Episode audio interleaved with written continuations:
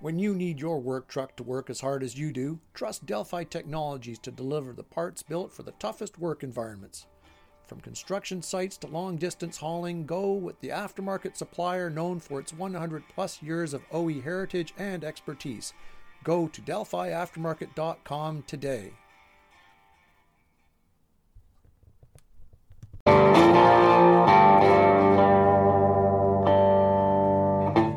Welcome, everyone, to the podcast. I'm your host, Andrew Ross. Uh, joining me on this episode is our regular contributor, Murray Voth of RPM Training. Hello, Murray. Hi, everybody. Uh, and uh, special guest uh, on uh, this episode is Chris Wylie of uh, Searle's Auto Repair in Victoria, British Columbia. And the issue of employee retention is critically important to the ongoing success and continuity of your business. Now, uh, Chris has had a pretty solid success on that front, so that's why he's on here uh, to discuss his strategies for uh, retaining employees and and what's that what that's meant for his business. Uh, so, uh, welcome, Chris. Uh, tell us a little bit about more about your business, other than where it is, and maybe what you're doing that uh, other shops can learn from to help them uh, you know keep those long-term employees that are so important to the long-term success of a of an operation uh, thank you, Andrew. Uh, thanks for having me today. I'm excited to be here. Uh, my shop is uh, two floors. I've got uh, about 22 bays. I have uh, currently seven technicians on the floor, a shop foreman, three service advisors, and two part time shop support staff. two apprentices in, included in that seven technicians. Um, as far as employee retention goes, um, I've, I've been here uh, for 22 years now. Uh, came here as a tech, became a service advisor, and then took over the company um, 11 years ago. Um, I've got uh, three employees now that were my coworkers that are still here. Mm. Um, my shop foreman's been with the company uh, since day one of him being an apprentice. So he's been here 37 years now, I believe. Uh, the, biz, the business has been going uh, for 42. And then I've got uh, two technicians um, downstairs that have been with the company um, 25 and 22 years, respectively. Um, my one service advisor has been with me for coming up 12 years now. Um, and then my other employees are all five years and, and newer. So we've had a little bit of turnover over the years. Uh, but I've got some good foundational people here that work with me. Sure. Now, uh, let me just ask you, you know, for having that foundation, I mean, how does that help you? It sounds like, you know, they've been there since before you were sort of running the show, right? Some of them. Uh, but how does that help you uh, move the business forward? Well, it's great having these uh, guys that have been with me for a long time because uh, they have established relationships with customers.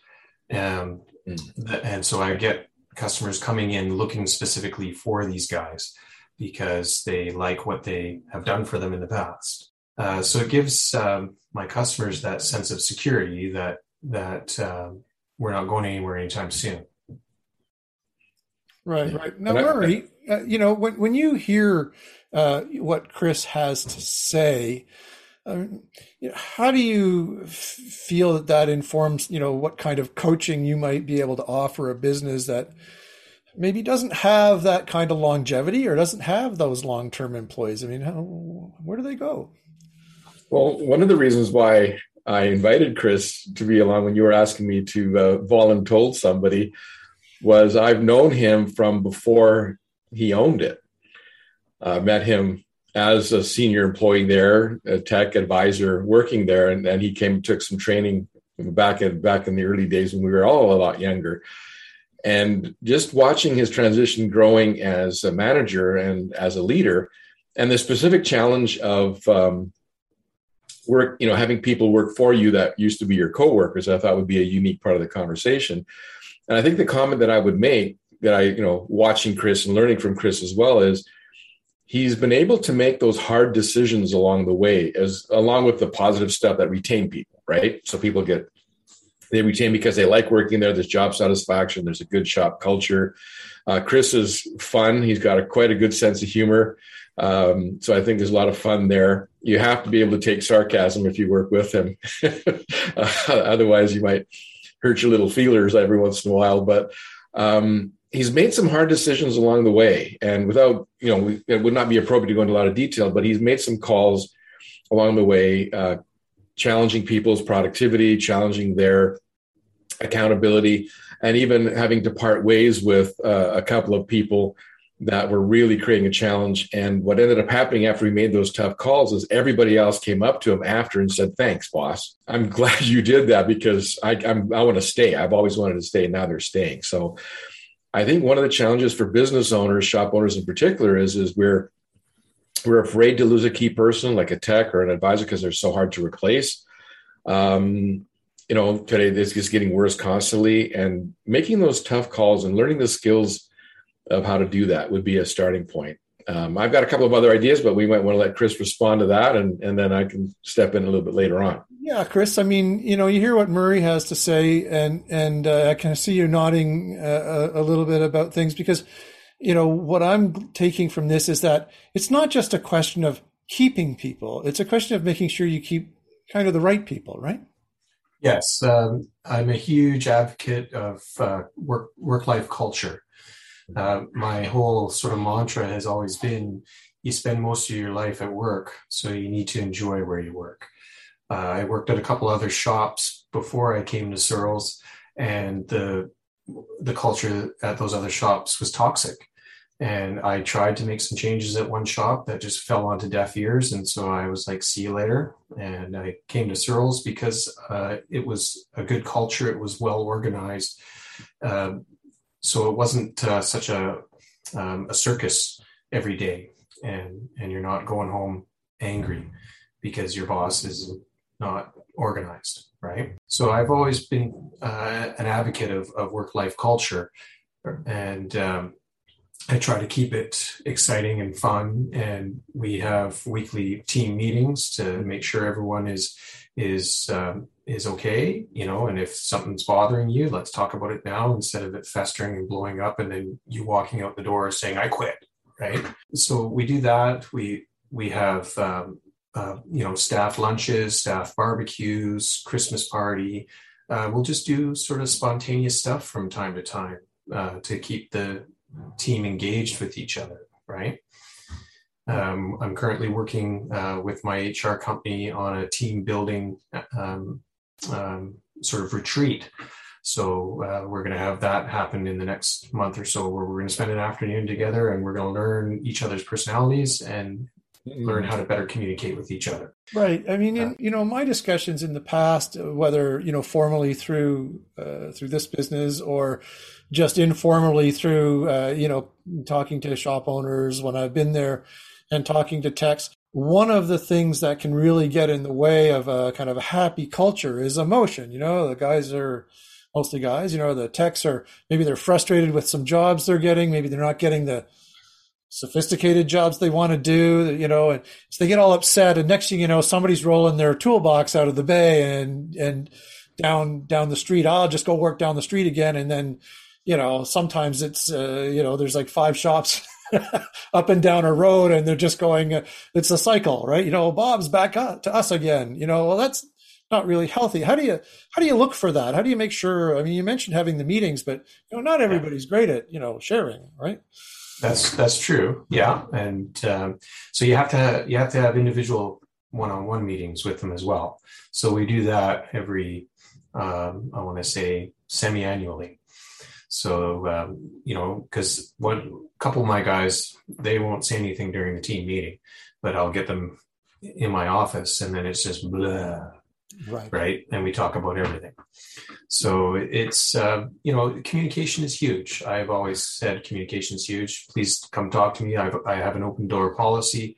If something's bothering you, please come talk to me. I'm not going to be upset to talk about it. We we need to talk about it, right?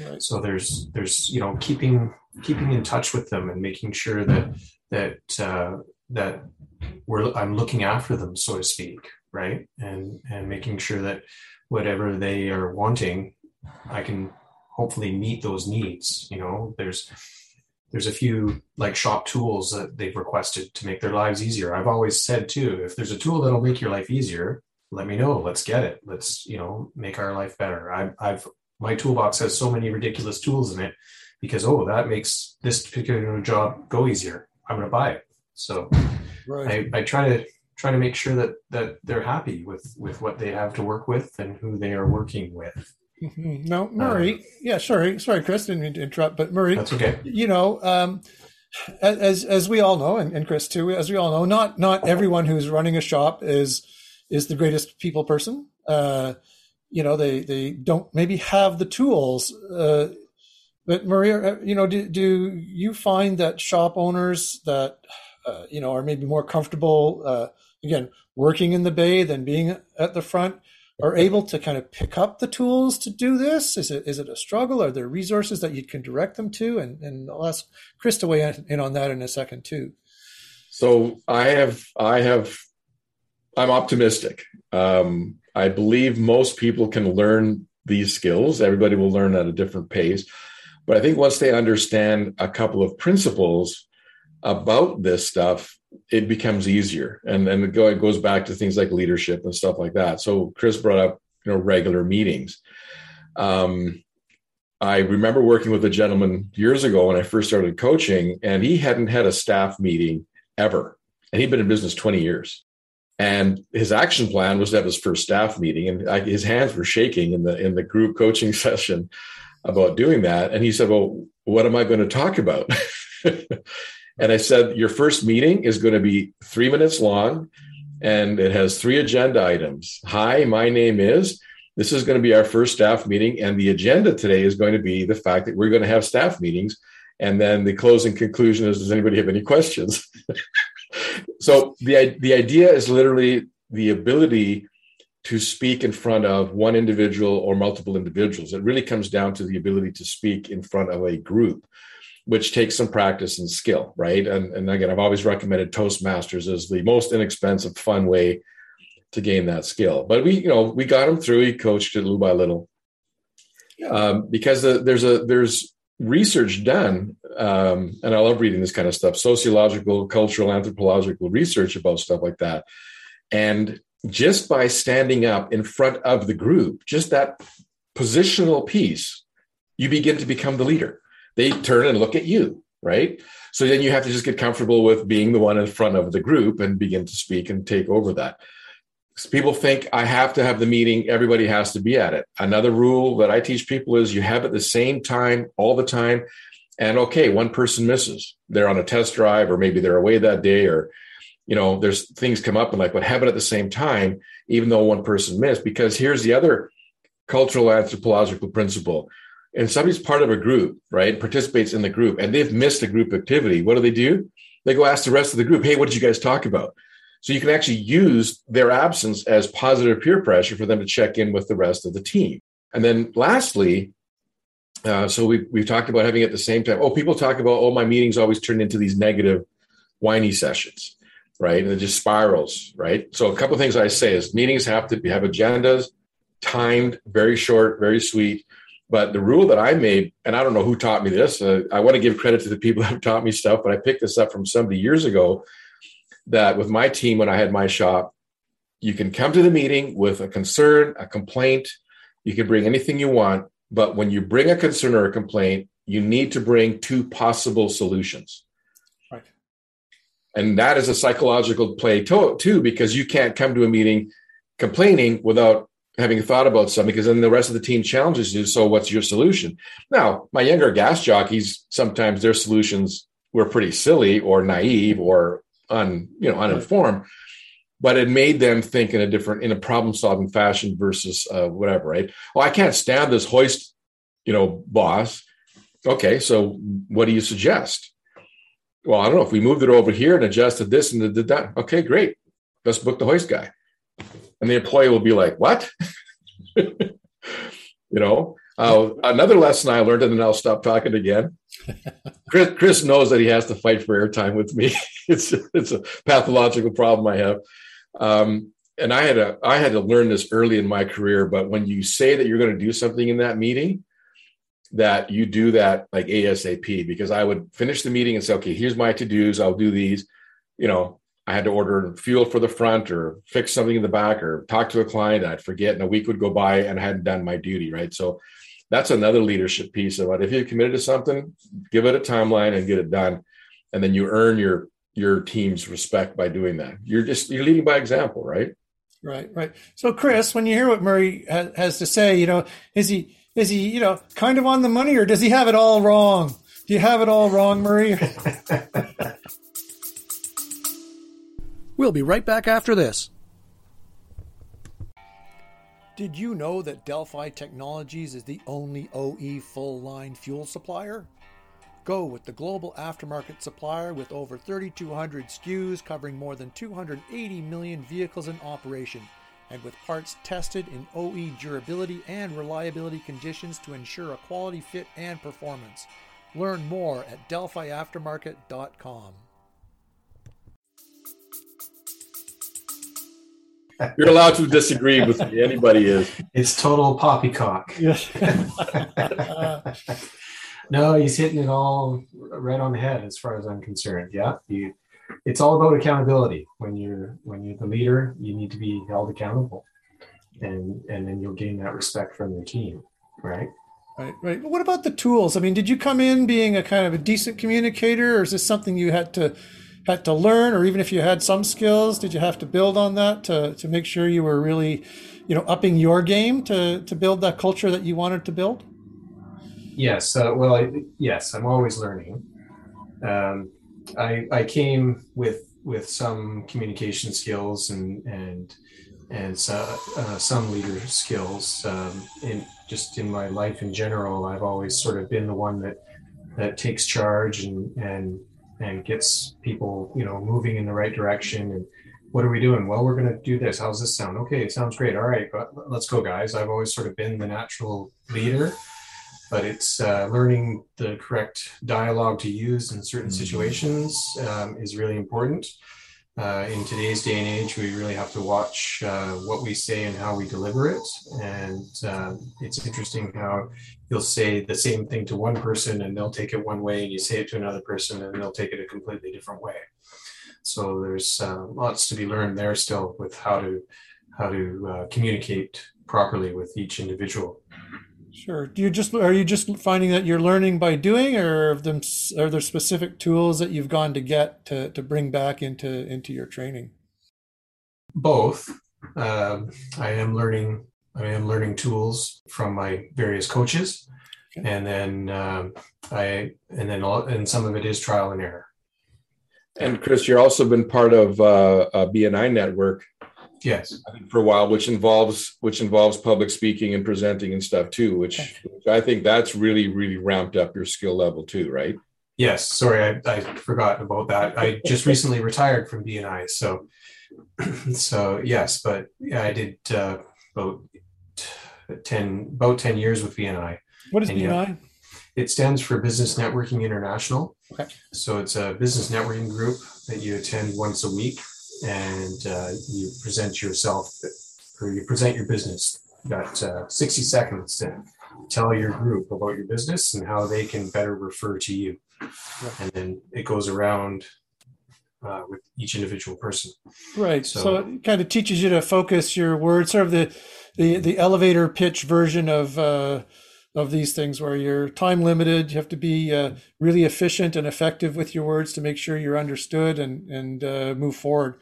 Exactly. And, and, I think you know most shop owners can can probably uh, uh, understand how that might be valuable when you're trying to deal with uh, you know a group of employees. You know, you they want to get at work, they want to get to work, they're they're they want to do what they're getting paid for. So you don't want to be rambling on and on and have everybody end of a a discussion going like, "What was that all about?" I don't know what that was about. You want them to understand, right? Right. Right. Good stuff. Um, so, you know, you've been with this for a, a while now. You did mention at the outset that it helps with customer retention as well. But what's your what's your vision for the for the the culture uh, within within this, and how does that longevity play within kind of maintaining that culture? But you've yeah. also got that kind of internal memory of the culture. So when new people come in, do they do they help kind of bring people into the culture and help them understand the culture of the business as well, or is that still all up to you? I mean, how does that? What's the interplay there?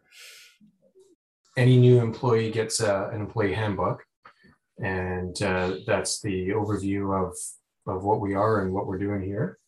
And then they sign a form saying they've read that book and understood it. Right. And then if uh, if we need to talk about it more, we can. And then um, the other uh, team members welcoming that person and and I'll, I'll give them a general rundown of how things are going, or, you know, and how things operate here, and then and then it'll be you know a, collaborative effort of the other guys, you know, helping that person navigate through what we do in a day. It's mm. a lot different nowadays, thanks to COVID. You know, so there's not as much um, uh, group interaction like there used to be. We would all go for lunch up in the lunchroom, and now we're not doing that because of the current situation. But I hope to get back there one day. Right. Do you find though that that uh, you know having having done that and having built that kind of team culture and and almost sounds like almost a family culture uh, that that you know allows you to I hate to use the word coast right now because you can't, but you can't sort of reinforce it on a kind of daily basis because you don't get to have those lunchtime all team meetings or all team interactions, right? So, but is it you yeah. find that it's got a real echo even now? You you you know, you're everybody's still pulling in the same direction. Oh yeah, yeah, I think so.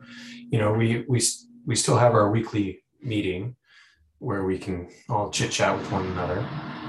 Uh, yeah, um, it's it certainly isn't as good as it used to be, but I I think the foundation is there, and and mm-hmm. and uh, we're we're all struggling a little bit w- with this right now, and uh, so it's a matter of um, of being there for each other, and and I think I find myself checking in with uh, with them all individually a little more frequently. You know, I'll just pull them aside real quick and be like, "Hey, how you how you doing? Is everything okay? You know, here's where I'm at. You know, because I'm I'll admit I'm struggling with this whole COVID uh, pandemic as well. You know, I don't think anyone can say they're not.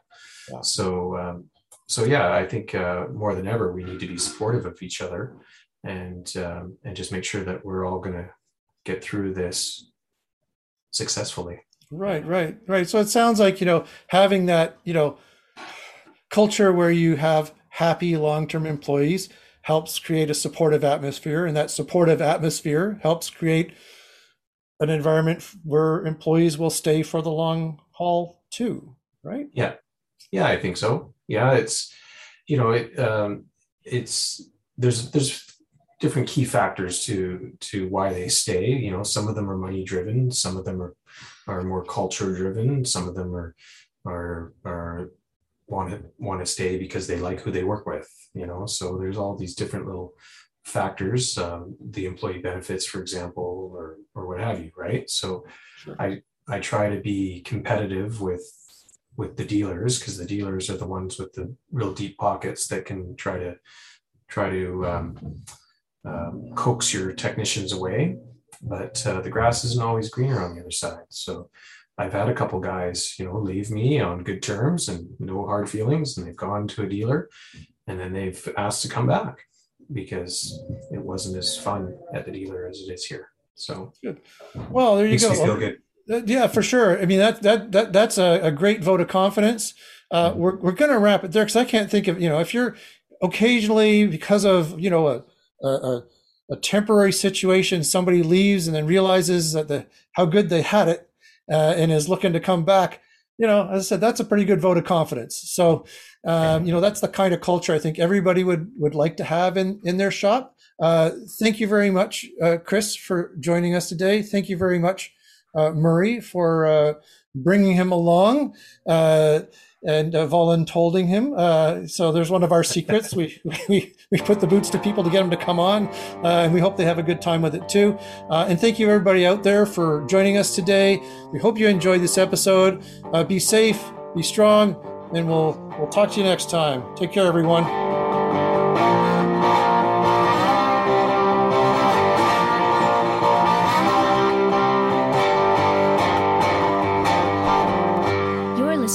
Great Canadian Aftermarket Podcast Brought to you by the publishers of Indie Garage and Jobber Nation. Connect with us online at indiegarage.ca and jobbernation.ca, a brand of chat integrated media. Pothole damage to a vehicle's chassis is always a concern, no matter the size or time of year. If the worst does happen, you can count on Delphi Technologies steering and suspension parts to get your customers back on the road again. Learn more at delphiaftermarket.com.